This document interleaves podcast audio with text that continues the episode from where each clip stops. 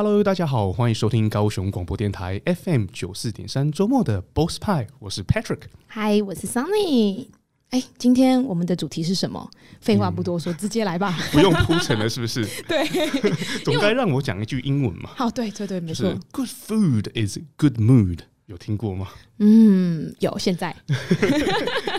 怎么样能够有好心情呢？就是要吃美食。哎 ，exactly， 就是嘛。那今天要聊聊什么呢？吃美食啊！听众朋友一定想揍你。哇，好短的铺陈哦。对啊，我们就尽快开始，因为我们今天要聊的是跟餐饮业相关，这个跟大家都有关系的。没错。对，因为人人都要吃嘛。对啊，对啊。然后今天邀请到了什么样的特别来宾呢？能够跟我们介绍一下吗？我们今天邀请到餐饮业里面的佼佼者，哎，让我们来欢迎我们的何总监。Hello， 你好，大家好，大家好，我是何总监。大家为什么叫何总监？因为我在高雄的餐饮业有几家餐厅担任顾问的角色，那所以大家都称我何总监。哇！而且这几间餐厅呢，都是大家耳熟能详的，非常知名，在高雄。要介绍一下吗，Sonny？哎，没有，我们让何总监来介绍。好偷懒哦。好，那我来介绍我自己的餐厅。我自己的餐厅位在凤山的文艺街，它是一间日式的居酒屋。那最有名的就是我们叫的鸡汤火锅，在去年呢，我们也参加了高雄的大港吃锅，也获得很好的成绩，获得佳作的成绩哦。哇哦！对对对，我们跟高雄一些一线品牌很大的餐厅做竞争，那我们拿出我们的招牌的鸡汤火锅去比赛，那也很开心的获得评审的肯定。哦，對對對對，真的好吃，我吃过。而且呢，高雄是火锅店是蛮多的哦，而且初赛又要获得评审的肯定，那真的是不简单了。他初赛、复赛到决赛，其实我们就一路过关斩将。哇，真的有厉害，有机会可以去品尝一下。希望大家有机会有空可以过来。是不是还有另外一间知名的餐厅也是？另外一家也蛮有名，它在市区，在高雄展览馆的正后方。它是一间高雄很有名的游艇码头的餐厅。我们坐的位置呢，旁边停的是一排的造价上千万、上亿的游艇。哇，对，非常的特别哦。一边吃着美食，一边看着一望无际的大海，还有豪华游艇，还有游艇陪伴，还有游艇陪伴。那这家餐厅其实大家应该都有听过，叫做贝龙餐厅。哦，贝龙是一个法国的地名哦，它盛产了生蚝，一个生蚝。所以呢，我们餐厅最知名的就是卖法国活体的，我们每周六都从法国进口活的生蚝到我们餐厅，所以到我们餐厅来一定要吃看看我们的法国生蚝。哇，口水都流下来了，等一下知道要去哪了。所以这个 range 很广哎，从日式的对居酒屋，还到法式料理，法国的类似，其实比较轻松啊，它是一个餐酒馆模式，因为我们在那个地方蛮舒服，它是一个户外的环境。大概因为现在夏天5点半才营业，到晚上的2点。哦，对，它是一个走夜生活的，可是最漂亮时间呢，其实是在6点左右。哦，就是夕阳时间。我们那边正对着那个高雄港的出海口，所以每当大概6点半的时候，现在大概夕阳时间大概6点半，我们大概6点半第一波客人大概都坐满了我们的海景的位置，大家都要看夕阳、吃美食、喝一下调酒。哇！现在听到这个何总监讲的这些听众朋友们，知道到时候需要找谁了吗？去那边约会也都绝对不会失败的。不会失败，不会失败。对，哎，我们也知道何总监其实是知名的餐饮界的顾问哦。是。那身为一个餐饮界的顾问，是必须要负责什么方面呢？其实顾问在餐饮业来讲，分几个层面。第一，是要转型还是要开新的店，也分成这2个层面。所以当接到一个 case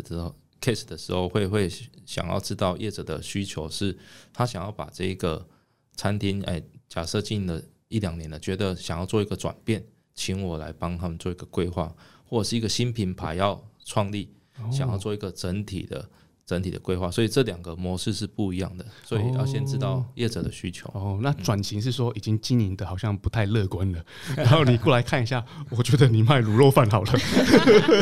其实这就很像日本的综艺节目，有个叫抢救贫穷大队方，那种抢救餐厅的，或者是美国那个地狱厨神，就是到每一家餐厅去做一个，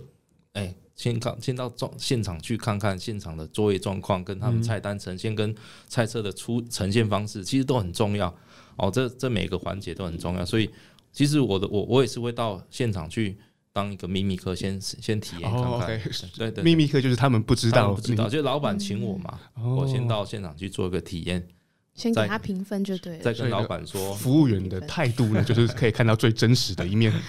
再帮他们做一个规划，说有哪些需要调整，或者是不要调整了，换品牌。还是何总建议去跟老板说，我看你不要做餐饮业好了。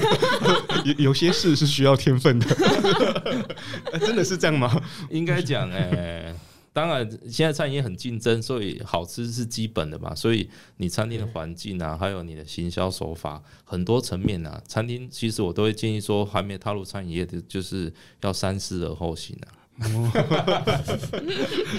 因为何总监还有提供另外一样服务，就是三思了之后呢，如何从零到有，是不是？新的品牌的诞生。对，如果真的有资金想要去做投资这一块，当然我们会给一些我们累积下来经验去给他比较，应该讲比较成功几率比较高的一条路，让业者去走了。不一定都成功啊。请顾问也是蛮重要的就避开走很多的冤枉路，这是真的，对不对？真的少花很多钱，所以在现在就是餐饮业非常竞争的状况下，何总监怎么样让自己的品牌在竞争下走出关于处于你们自己的品牌优势？其实一个品牌成立，第一，我们的主攻的是什么？像我们丰健鸡在凤山已经9年了哦，丰健鸡就有一个鸡制，所以我们就走鸡汤、鸡肉串烧这一块，把鸡成为一个主打，再把做一个提升哦，让客户进来就是我知道我来这边就是要吃鸡汤火锅配串烧，然后可能喝一点小酒。那贝龙餐厅的话，我们到这个户外的海景环境，我们主打是法国生蚝，卖意大利面炖饭。这虽然大家都有在卖，可是我们可以提供一些更不一样的哦，假设那个墨西哥薄饼，或者是一些我们招牌的贝龙鸡翅，就是口味独特性要出来，然后再把主打性的产品推出来，让客户知道我想到朋友从台北下来，我想要大家去吃饭，贝龙餐厅风景很漂亮，东西又好吃，那我就想要带朋友去，因为有面子嘛。对。那在凤山的话，我们觉得想要一个居酒环境，我们下班想要有地方小酌哦，那我们就到凤山，我们叫个火锅，吃个串烧，大家聊天很开心。所以餐厅的主轴出来之后，再由这些下去做行销曝光。所以听起来好像是主轴要明确，不可以太多主打。是就是 focus 在一个，然后另外一个是那个食物或是那个产品呢，它又有独特性。哇，那个听起来好像很简单，可是这个不容易，真的就是难的地方了。对，然后现在呢，听到这些的听众朋友们，到时候去就知道找何总监，可能还会有一点那个小优惠。招待。何总监在瞪我，你在讲什么？我要帮听众朋友们谋一下福利啊！所以真的是有的，是不是？有，一定有招待这样子。然后招待什么就交给何总监。白开水一杯或是那个红鲟，吓死人了。哇，这听起来真的是一个很漫长的路。那何总监怎么会想要踏入餐饮业这个部分？其实我本身读企业管理，那我会踏入餐饮业是，其实我在读书的时候就一直在饭店跟餐厅打工。那其实家里面父母也是在做餐饮业，就是在耳濡目染之下，觉得餐饮业好像是我的兴趣，对，所以那时候跟太太结婚之后，我们就出来创立品牌，开始走这一条路。到目前也自己创业也今年是第9年了，对，所以这一段路其实不好走，可是就是发展出很多元化的一个发展出来，自己也觉得真的蛮厉害的因为我听过那个有人说高雄人的舌头是很敏锐的，是，所以呢如果要踏入餐饮，对对不对，如果你那个就是这个淘汰的非常快，如果你的味道不够好，应该是前面2年就淘汰了。哦，应该是全世界人的舌头都很敏锐吧因为我们的那个电台是在高雄嘛对，是，所以这个餐饮的这个生态就是淘汰的特别快，对不对？很快很快，因为毕竟房租、人事加上这2年疫情，所以其实很多知名的店，应该讲如果没有做一个适度的转型，这2年真的很难撑，餐饮业这2年实在很辛苦。意思说餐饮它会有一个周期，就对。如果说你没有在不断的进化，也许你现在到达一个顶点，会不会有下坡的可能性？其实现在就分2方面，一个就是传统老店，大家知道他就是卖那个东西很厉害，他也不用做什么转型，可能把门面弄干净一点，大家座位数弄多一点，让吸纳客人，所以老店有老店的做法。那一般的餐厅来讲，你如果不是加盟店的话，你创一个品牌要卖一个产品去做行销，其实是很有难度的。对对，所以为什么现在加盟展、加盟业者会让现在年轻人说，有一点钱，或者是父母给点钱，或自己存一点钱，想要开咖啡店、甜点店，这么雨后春笋的越来越盛行，就是这样。加盟品牌对要创业的年轻人来讲是其实是比较容易的。比起自己创业来讲是容易多，容易多。听起来有3个路线嘛，一个就是呢，那个你阿嬷那一代就已经开始那个老店了，传统老店，这个就是在家睡觉就有钱赚，就是那个名声已经有啊，对不对？他的这个大家即使在 Google Map 都找不到他，大家也知道他，对。但是呢，你阿嬷就要开始了，所以如果没有那个环境，有另外2个，一个是加盟知名品牌，对啊，另外一个是自己开天辟地创立新的品牌，对。独立的那种个性小店现在很多啊，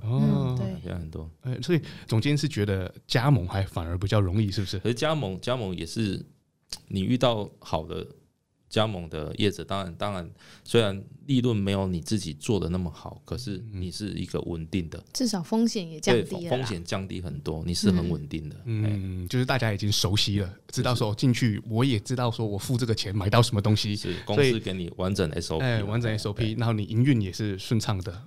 就是然后货料有人送来，大概营业额获利净利到多少，其实公司都会算给你看，是这样子的，其实就是这样。然后他也评估你那个点应该是获利多少，对，OK， 所以所有东西都数据化了，然后你就变成只是做一个单纯的投资的一个策略、一个决定而已。有一个餐厅的工作做，自己当老板，自己有一个餐厅的工作做，然后每天早上也要去打卡。饮料店很多，饮料店是这样啊，对啊。那如果是自创品牌的？这条路是像很多年轻人就是找一个巷弄里面，就是他房租成本不要那么高，自己跟老婆或女朋友一起创业。其实一开始辛苦，不过如果做起来之后，像很多甜点店蛮知名的，就是这样有小店，在巷弄里面慢慢的去做行销曝光之后，大家都认识你之后。就成功了，一开始就可以换女朋友了或者一开始也要有女朋友才有办法，因为这些事是2个人要执行的。对，然后成功之后就要换女朋友了怎么可以这样？1个人真的太难了，1个人太难，对对。那听起来何总监是要找3个女朋友就简单多了。然后之前那个何总监有提到说，做到一个程度需要转型嘛？那这个转型是因为我们遇到疫情嘛，还是说不管是在什么样的状况之下呢？你发展到一个程度，你没有转型，就反而走到退路了。因为这2年疫情已经改变了餐饮业整个生态了，所以像去年禁止内用，其实我们的海景餐厅怎么办？对对对，优势都没了。我们就是卖 view 的，对，我们没有内用客人，其实我们的地理环境。车子跟摩托车是进不来的，你必须搭公运输来，或者是把车子停在外面的停车场，走路进来码头，你才可以到我们餐厅。所以我们也没办法做外带啊，就是那种你要请 Uber 司机进去拿那个生蚝，也是一个困难度。对，所以对去年的我们来讲，贝龙我们就做真空包装，上直播去卖哦，多少 一点点补助而已，可是其实就是很难很困难的事情，嗯，因为你电商要走这一块，第一你就是要少很多的行销预算，所以一般餐厅是没有能力负担这种多的金额的，对对对，嗯，那凤山是还好，凤山就是原本做便当啊，会议便当这个是只是，所以遇到疫情，我们再推出更多元化的，哦，我们把鸡汤做成锅烧面啊，鸡汤的小火锅，就是把整个单价拉低，让客人可以在Foodpanda、Uber 一些平台上找到我们，哎，认识，反而我们遇到更多的客人认识我们，因为是透过这些外送平台，嗯，哦，我们因为原本在店内吃你一个火锅可能要300块，可是我们为了平台推出150、160的，哦，对，就是直接半价，然后把食材做一些调整，可是汤头是没有变的，哦，所以客人认识我们之后呢，在解封之后，其实客人是还是会回来的，哦，因为客人认识你哦，欸，这个好像是个蛮特别的策略决定的，因为很多餐厅在 Uber Eats 反而是变贵，欸，应该看餐厅的属性跟定位了，嗯嗯，如果是高单价的餐厅，为了外送平台，其实我觉得可以降价，哦，更换食材，就是原本可能很豪华的食材，换，哦，一些比较平价的，哦，可是你基本的该有水准还是要有，嗯，所以听起来就是大家的普遍的印象都觉得说，因为疫情的关系，所以很多店啊餐厅都不好，可是还是有逆向中成长的餐厅，欸，嗯，这个真的是有任何问题的朋友可以欢迎来请教一下我们何总监。因为那个来店里面的人变少了，所以要马上再想出一个解决的方式，就反而让店生意更好了。嗯，啊，更多人认识了这个店。对，所以什么样的遇到困难，看怎么样去解决它，有可能危机会是一个转机哦。是啊，是啊。嗯，那何总监另外就是除了做餐厅之外，还会有外汇的部分，对不对？对。好，那这个部分的话呢，我们先休息一下，然后待会回来我们再继续聊这个部分。好，谢谢。充满笑声，大声对你说声嗨，让所有烦恼忧愁统统都抛开。千变万化的色彩随着时机更改，热闹的城市都是爱。明天生活的精彩就在高雄广播电台，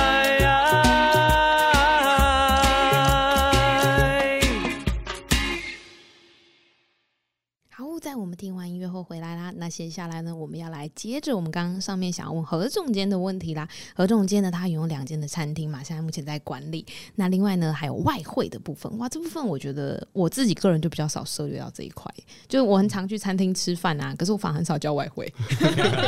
因为朋友不够多。对啊，大家知道人缘不好。其实外汇要有基本人数会比较好操作，嗯哦，大概像我们一般的公司然后聚餐，大概至少20个人了，嗯，20个人以上，所以你现在办一场活动至少20个人才叫外汇比较好，因为你把buffet摆出来其实是蛮壮观的，嗯，啊，你如果人数少，那个buffet那么大的容器，啊，你菜没有，嗯，放了就很空虚啊，要么20人点，不然就是一个人吃20人份。所以大概15个以内我都会建议他们吃桌菜的模式，oh, okay. 哦，就是桌菜嘛，就是我们也是准备一桌的菜到他们家。哦，你们还有这样的服务？ 对，桌菜就不是 buffet 啦， buffet 意思就是放好了，摆盘好了，然后你随便你拿，对不对？哦，所以说除了这种 buffet 模式之外，桌菜的也有这种服务，桌菜也有，所以意思就是说过年过节，就是比如说我懒得煮，然后全部的家族聚餐，哦，我就叫你们来弄一桌，然后就好了。如果是全部家族来，那最后吃 buffet 啦。没有，我们全部家族只有5个人。像现在下礼拜母亲节开始，就是一家人呢，大概8个10个就会跟我们订母亲节的桌菜，哦，啊，如果是20个以上的，我们就会开buffet的菜单给客人参考，哦啊，另外一种就是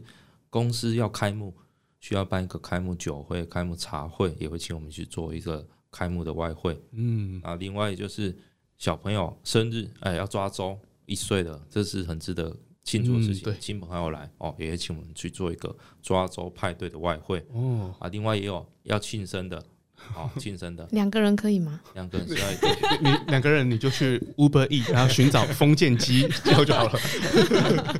啊，另外还有一个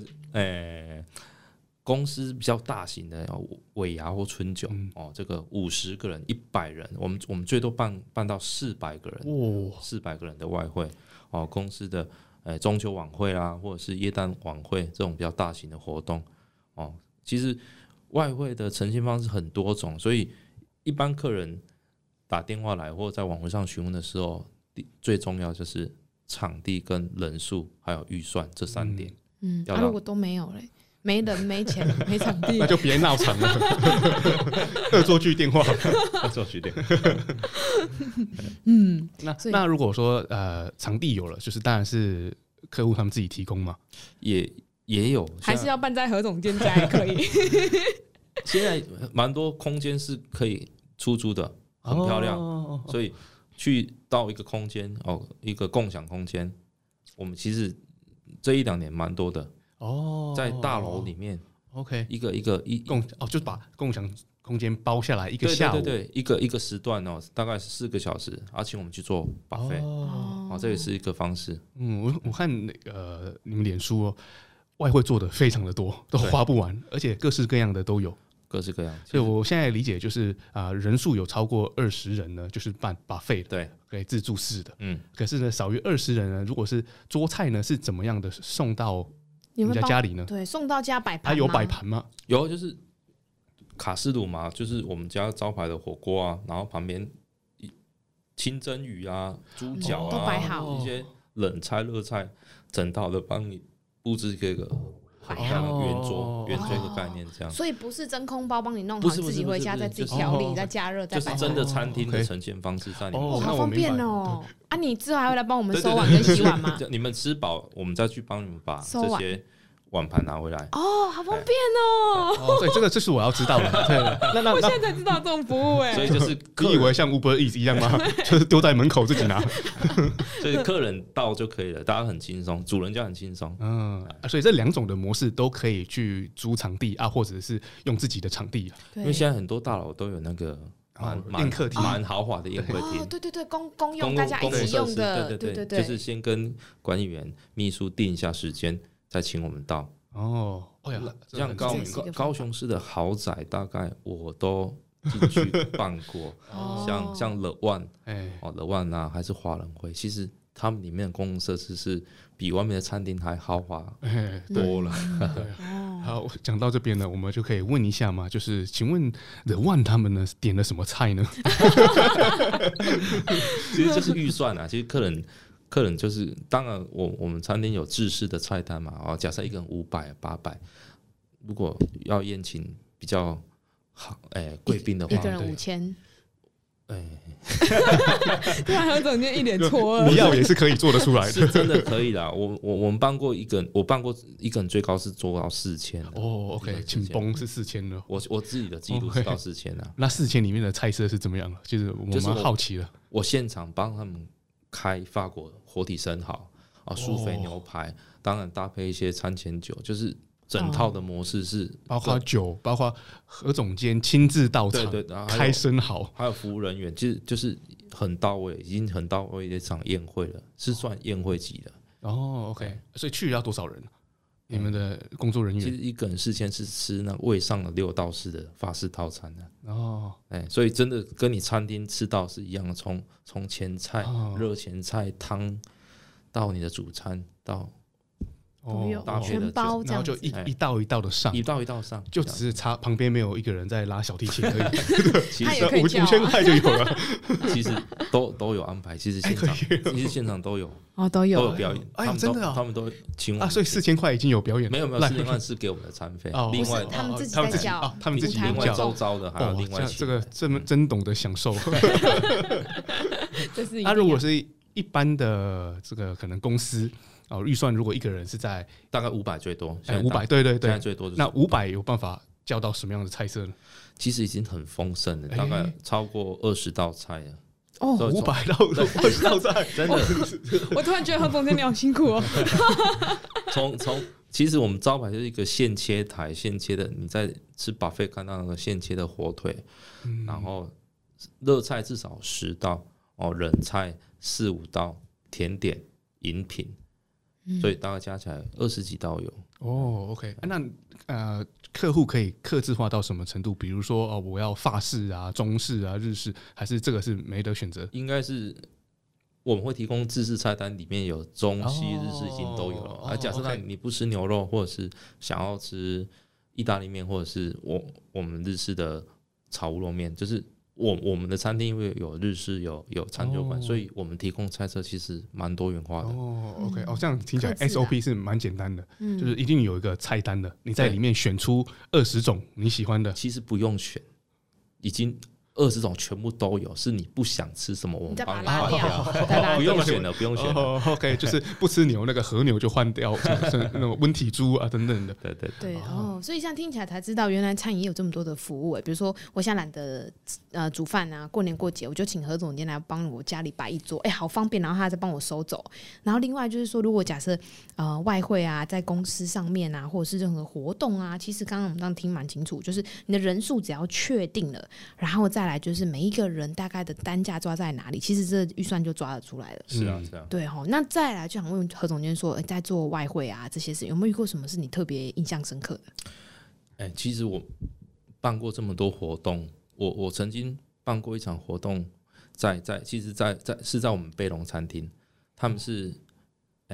一个世界性的医生的一个会议、哦、因为那时候还没疫情，30-40年前，那所以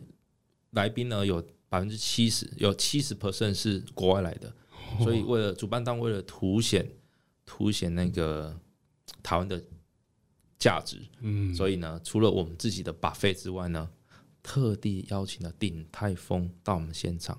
所以呢当天呢鼎泰丰小笼包师傅现场表演擀面皮、包肉小笼包、蒸小笼包，然后呢因为我们在户外嘛，所以户外架了3个很大的炉子炒松露炒饭，所以当天来的贵宾除了吃到我们的 buffet 之外呢，还吃到鼎泰丰的小笼包、鼎泰丰的松露炒饭。哦，这是我遇过就是花的钱花在别人身上的钱比花在我们自己餐厅多的状况，因为鼎泰丰那些设备跟工作人员来，我相信他们花的钱花在比我们身上还多。本来走进去我们的菜应该是主角了，那鼎泰丰的人，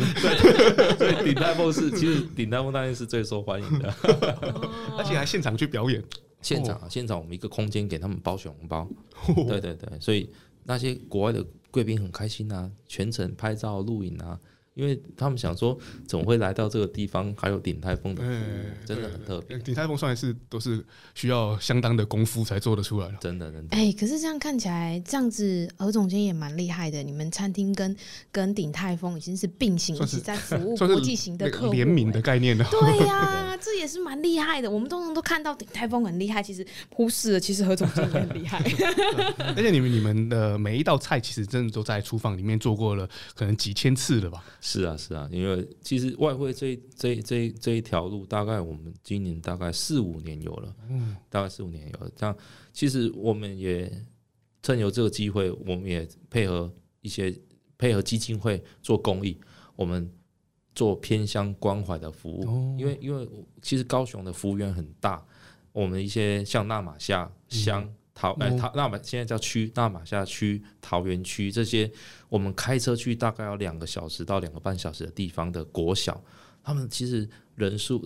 很少，大概全校师生加起来不到50位、哦、对对对，所以我们跟着基金会去做偏向关怀，就是基金会每年会请我们做外汇 buffet、嗯、上山给小朋友吃，像我今年就去2次了、哦、一次去桃园的宝山国小，一次去纳马夏的民权国小、哦、就是准备这些，就是一台货车载满满的美食上去给小朋友吃，他们都很开心啊，哇，一定开心的，吃饱费，对对对，这也是蛮有趣的经验，就是做公益的一种 buffet。 那你们的经营真的是蛮多角的，有餐厅啊，有外汇，而听说你们还有涉及市集，是不是？哦，市集因为我们餐厅主要是以火锅为主嘛，所以在高雄的市集冬天跨年才看到我们。哦，我们就因为是火锅。你如果像前两个礼拜魏武营啊、爱河那些市集太热了，就不适合我们出场。不过在跨年的时候，其实我们的火锅的杯汤是那个汤杯是在市集很受欢迎的。哦，我们用咖啡杯装我们家的鸡汤，装一些特殊的一些鸡肉丸子。让你在逛市集，其实风很大很冷，可是你喝我们鸡汤会很舒服。哦，这也是一种让外面的人看到我们餐厅的一个机会。嗯，所以对我来讲，就是任何可以呈现出自己品牌价值的地方，我都愿意去尝试看看。嗯，所以才会发展出这么多元的路线来走。嗯，很好欸，从这里我就又学到了一个，就是大家只一味想到开餐厅就是专心的经营这间餐厅，可是你看像何总监他就会想到很多多元的方式，比如说市集，让一些比较年轻的朋友，甚至可能他住在很远的地方，他有机会去逛一下，比如说爱河啦、博尔很知名的市集，可是他就可能很难走到一些比较小的一个巷子内的人，可是偏偏他在这种地方可能大市集就看到何总监的品牌。嗯，我觉得这也是一个蛮好的方式，而且非常聪明，完全的优化了这个产线。没有任何一个它是那个闲置的。对，刚煮完外汇去煮市集的东西。那我们的那个餐厅又有人来了。对，我们这次的这采访有没有千万不要让何总监他们的团队听到。相信他们应该是蛮开心的。其实对伙伴来讲，他们就觉得蛮有趣的啦。对啊，因为很有成就感嘛。就是因为绑在餐厅其实久真的会有倦怠感跟所以这反而是我们就站在另外一个角度思考说，哇，团队好辛苦，他们会不会觉得工作太多？反而不会呢，因为他们反而可以去做很多地方很多事情，反而更开心。因为去市集他们觉得哇很好玩，因为在市集其实时间大概就2天而已啊。然后就去佚佗啊，然后叫朋友来找他们啊，对不对？我这2天在市集对不对？对耶对耶，并个方向，确实耶。我看以后我要跟何总监多聊聊，还是想踏入餐饮业的朋友们可以找何总监多聊聊，蛮多 idea 的。那外汇也是啊，外汇就是去不同的地方去看各种场合，跟其实看人，看人很有趣。对啊，你到医院去办外汇，你到公司去办外汇，你到豪宅去办外汇，那感受都不一样。到医院去办外汇哦，对对对，因为医院其实是我们外汇一个很大的一个客户来源，因为医院其实护理人很辛苦，他们分3班，如果他们办一个餐会，一定有一个班吃不到啊，他们没办法，就大家一起。其实，所以我们会到大医院的会议室啊去办外汇，就是办在那边至少有2个班一定吃得到，另外一个班如果他愿意来，就是。其实3个班都吃得到，嗯，所以你就会把buffet放着，他们有时间来就可以拿。对对对，就时间。其实一般的buffet外汇会限时间哦，2-3个小时。其实我们对于这种比较特殊外汇，我们就不会让它限时间。你们吃完，我们再过去收。哦，就是吃1个礼拜都没问题。没有啦，当天的不能无限加料。对啊，所以这个团队其实也是蛮有趣的，到处跑。所以呢，我觉得会倦怠应该是一直重复做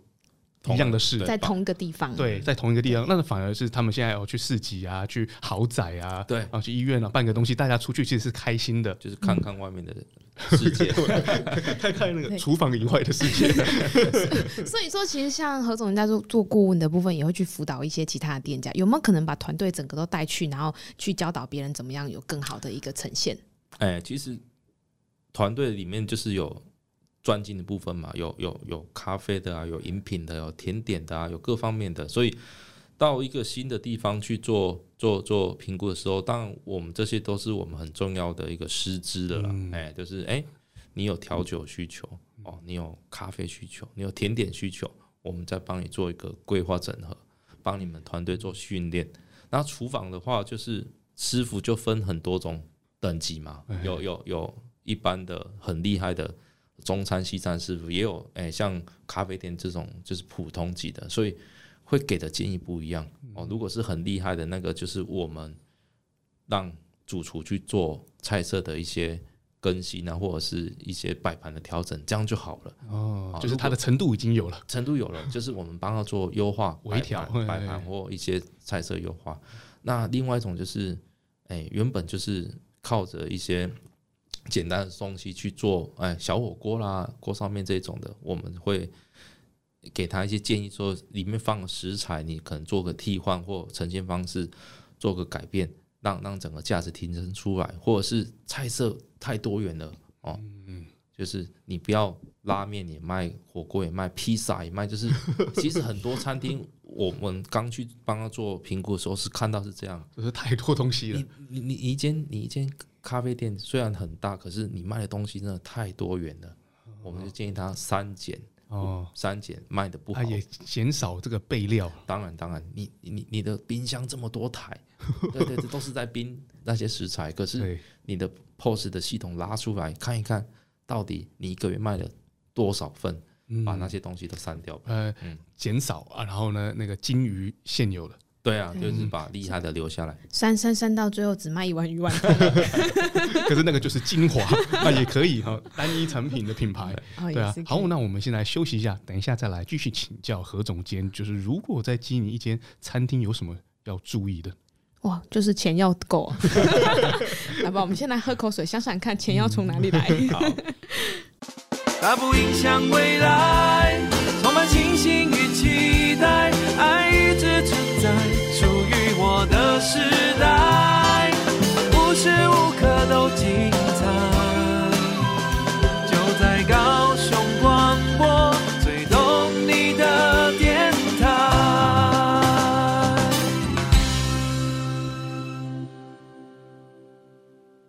好，我们现在回来，赶快来询问何总监哦。我比较想了解，就是说，因为可能我们最近呢，自己有想要开间小餐厅啦、小咖啡厅啊的需求，但是呢，刚刚听到何总监讲的顾问、餐饮顾问，我觉得这个可能跟听众朋友一样，我也是这样觉得，非常的陌生。请问一下何总监哦，就是身为一个顾问呢，会提供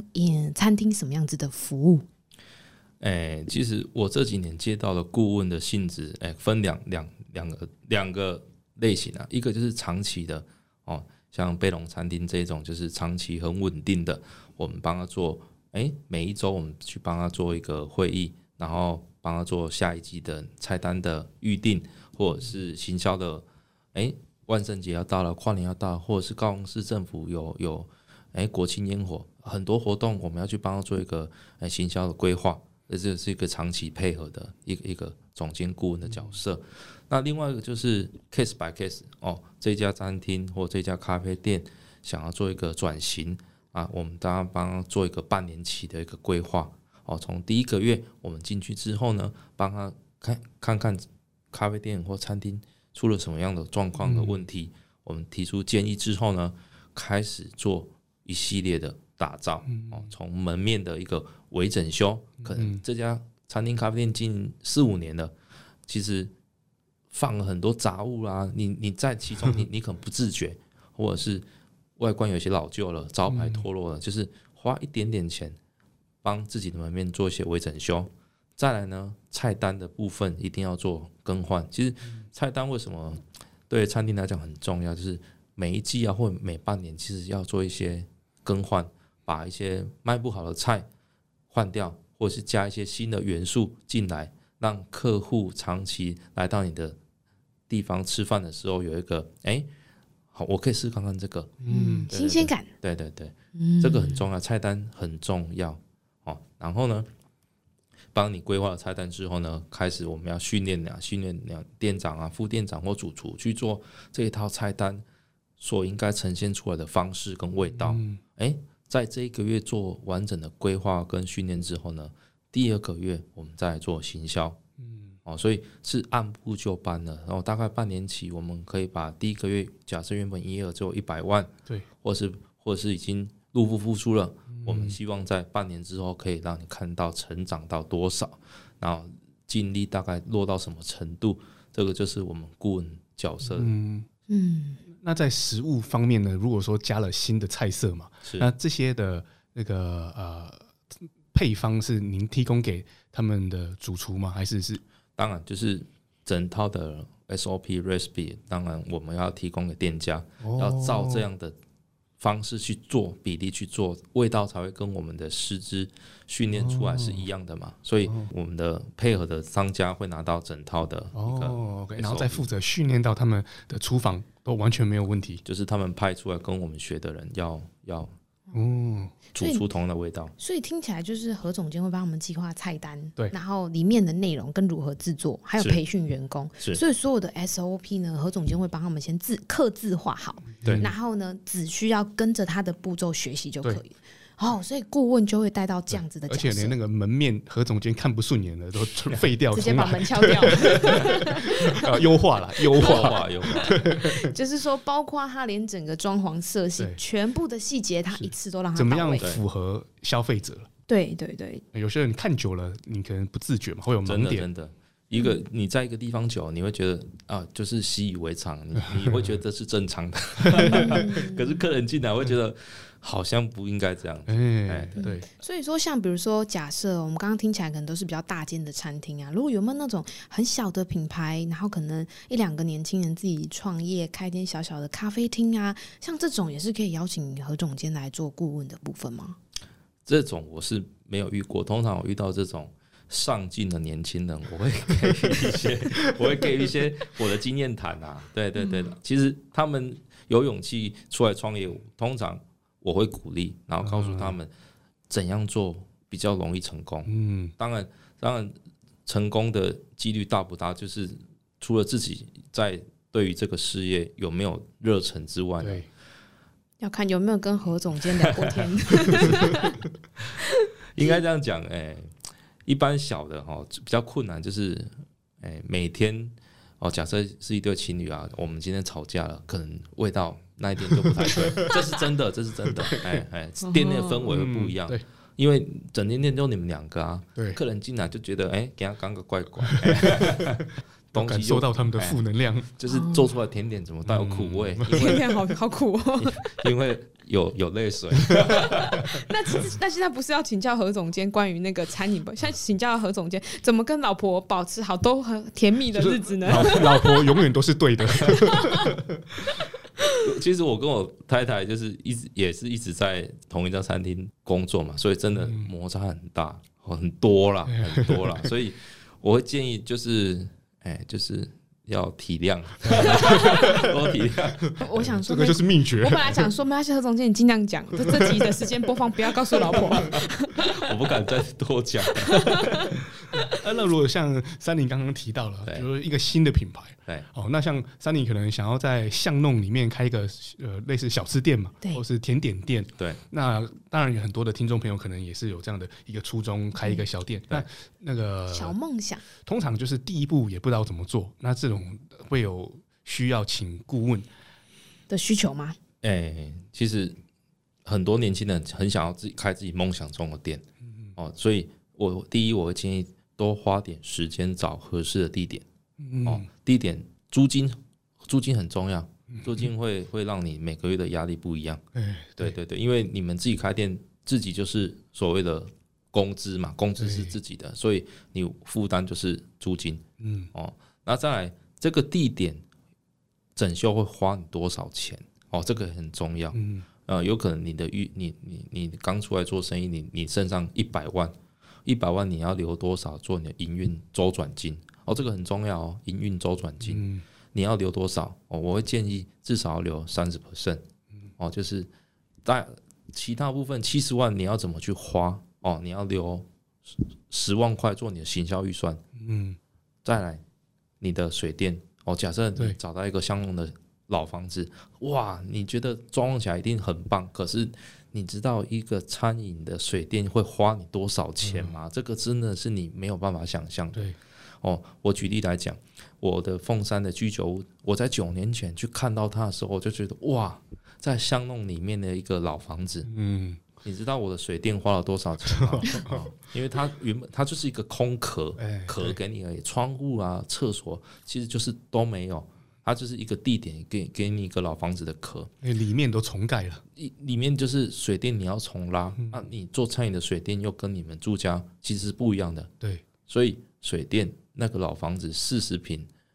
你就要花，我就花了50万在水电上。哦，水电的基础工程，光拉线50万，光基础工程哦。大电，因为你必须装冷气，你要冷冻冰箱，嗯，哦，你要应付这些咖啡机这些设备，所以水电真的会让不是做浪费，会花掉你很大的一笔预算。所以我会跟年轻人说，哦，你的地方找好了，租金多少，那有没有请装潢公司或会去跟水电去估价过了，嗯，能不能承受？哦，啊，你每个月的大概你预估你的营业额会到多少？啊，通常年轻人梦想会比较高一点，会觉得营业额大概到什么程度，欸，然后我再跟他说，哦，一般外面的这种店的营业额大概落在哪里，哦，所以你想的那个营业额，然后自己除以3是这样，哦，然后你预备要花钱再乘以3，对对对，然后还可以执行的话再去做。哎，你们不要这样打坏大家的梦想好不好，哦，真的所以因为谨慎也是蛮重要的，对啦对啦，因为确实我是怕，我就怕年轻人就是为了做生意而不好的，太开心只看到快乐的面，哦，对，可是没有去想到说他后面的那个隐形成本跟隐形需要承担的责任。因为看过很多就是合伙生意，大家好朋友去开店，可是开下去之后大概3个月半年就发现问题全部来了，那怎么办，嗯，所以朋友会不见，对，哦，找何总监，男女朋友也会不见。对，就讲一些现实面的事。那我们也注意到，就是有很多年轻人也确实创业了嘛，然后开一个比如说小吃啊、小甜点的店啊，是。那有些也经营的蛮成功的，是。那有一些呢，就比较走上那个你说悲惨的路线，女朋友也不见了，然后朋友也不见了，啊，就被迫关门嘛。对。那因为我们是外行的，看不出到底是什么地方，但它的决定成败的点，你觉得是什么是最主要的？其实对小店来讲，特色性是最重要的，啊，对对对，你的主打是什么？其实就是专攻在这个地方，你的主要产品把它特色一直强攻，行销你就是攻那个点就好了，就跟攻那个特色，哦，啊，这个特色有没有很多人有啊？如果很多人，那就不是特色了，就是要再想。哎，所以我会问年轻人说，哎，你的擅长是什么？你说我擅长烘豆咖啡，我跟你讲满街都是，啊，哎，对啊，哦，啊，你说你擅长做甜点，你的甜点是可以做到什么样的程度，哎，对，因为你现在看到网络上那些很厉害甜点店，他们是花了多少的行销预算让你在脸书看到滑到他，哎，他花了多少行销预算，所以我才说行销预算你要留，哎哦，你的特色出来之后，你行销怎么烧钱，啊哎，OK， 现在我明白了，特色最主要了，还有能不能量产，就是你可能做就是很特色，可是我一天只能产2个，你没办法量产，你可能做10个很好吃，可是你今天做100个，可能你会味道就不太一样，哦，okay，这是很多为什么稳定的量产很重要，你才能创造钱进来啊，嗯，对，所以今天如果要创业，如果说我的东西因为好吃啊，或是我服务好，这个都是基本的，是啊，没有特色也不行，而且要有特色又要有办法量产，对，啊，做100个味道要一样，当然。嗯，先不要想量产，你就这样乱搞，然后就卖到爆掉，再来想量产。这个路线 OK 吗？对，然后当你已经想好量产的时候，哎，怎么觉得好像没人来？哦，你是先走特色啦，先不管了，就跟与众不同啊，先不管味道怎么样。对，然后卖不出去再来想办法，啊，卖得出去再来想办法，对嘛？是这样走相反的路线。你直接请何总监好了。哇，好哦，那我们今天其实聊了非常多关于餐饮相关的部分，那想问一下何总监，如果说我们今天听众朋友听得非常有兴趣啦，想要到餐厅去找你来点小优惠，等下他又想瞪我了，对，欢迎，非常欢迎哈，哦，没有，我下次 Patrick 瞪我，他说喂，那我们要到哪里可以搜寻得到何总监的品牌呢？因为我们大家在那个脸书搜索风建机，风是风雨无阻的风，一阵风飘过来的风，建是看见的见，哦，风建机，鸡就是好吃的鸡腿，鸡腿好，风建机，其实风建机是那个日本屋顶上随着风向转那只鸡，哦，那只鸡叫风建机，哦，它是一个日本的一个象征，随着风向的象征，所以那时候我在取名的时候，其实我想很久，后来觉得风建机。就查一下有没有人注册，没有人注册，不错，很符合，而且又是日式的味道，而且在 logo 上面也蛮好发挥的，嗯，对对对，所以那时候就是取了风建机，哦，你有因为介绍，不然我真的听不懂红点介绍。你只要问说，哦，那第一次去的，您建议点什么呢？大家如果到丰建鸡，当然一定要吃我们在大港吃过得奖这个鸡汤火锅哦，鸡汤火锅，我们鸡汤火锅其实口味还蛮多种的。因的疫情，我们发展出很多的鸡汤口味、哦、所以大家来丰建鸡，第一鸡汤火锅，第二要吃我们的鸡肉串烧。哦、我们鸡肉串烧那个鸡肉跟我们一般在外面吃到那种鸡肉是柴柴啊，或一种腥味是完全不同的。我们鸡肉是非常新鲜的、哦、所以你吃到我们家的鸡肉，不管是你用火锅去煮，或者是你吃到烧烤的，你会觉得哇，这鸡肉怎么会这么鲜甜之外，怎么会这么嫩？对对对，跟我一样。哦，那一定要去咯。哇哦！所以听到这边的话呢，我好像想要再提醒听众朋友一个关键字：如果刚刚好呢，在听我们的节目，又刚好听到刚刚何总监讲的这些，又刚刚好到何总监的店里去，要记得哦，你要说你是听到节目来的，何总监会给你一点小优惠哦。我想一下招待大家什么东西，已经先想好了，先福利一下我们的听众朋友们。是啊，所以刚刚呢，何总监讲可以搜寻一下丰建鸡，那另外呢，还有另外一间餐厅，对不对？对，贝龙餐厅，因为它是很热门的一个海景餐厅，所以大家一定要先定位再过去。哦，对对对。那我们如果在粉丝专页上也是搜寻贝龙嘛，对，贝龙，贝壳的贝，龙是生意兴隆龙，贝龙是一个法国地名哦，贝龙餐厅。哦，只要搜寻这就可以找得到。对对对。那如果说想要找何总监，就询问刚刚我们谈到的，比如说外汇的部分，我也是到哪里可以找？如果大家要询问外汇，可以到丰建鸡脸书官网。帮我们跟小编敲一下，我们会有专员来跟你做接洽。对对对，就是看你的人数啊、预算需求，我们去帮你做规划。嗯，好方便哦。好哦，那相信呢，我们大家听众朋友今天听得非常精彩，关于餐饮业的部分。那如果说大家有什么问题，或者是想讨论的细节呢，可以到 Sonny 的粉丝专页 Sonny 板娘是生活来私讯给我哦。好，我们今天呢就到这里啦。那我们下周日6点再跟大家在空中相见喽。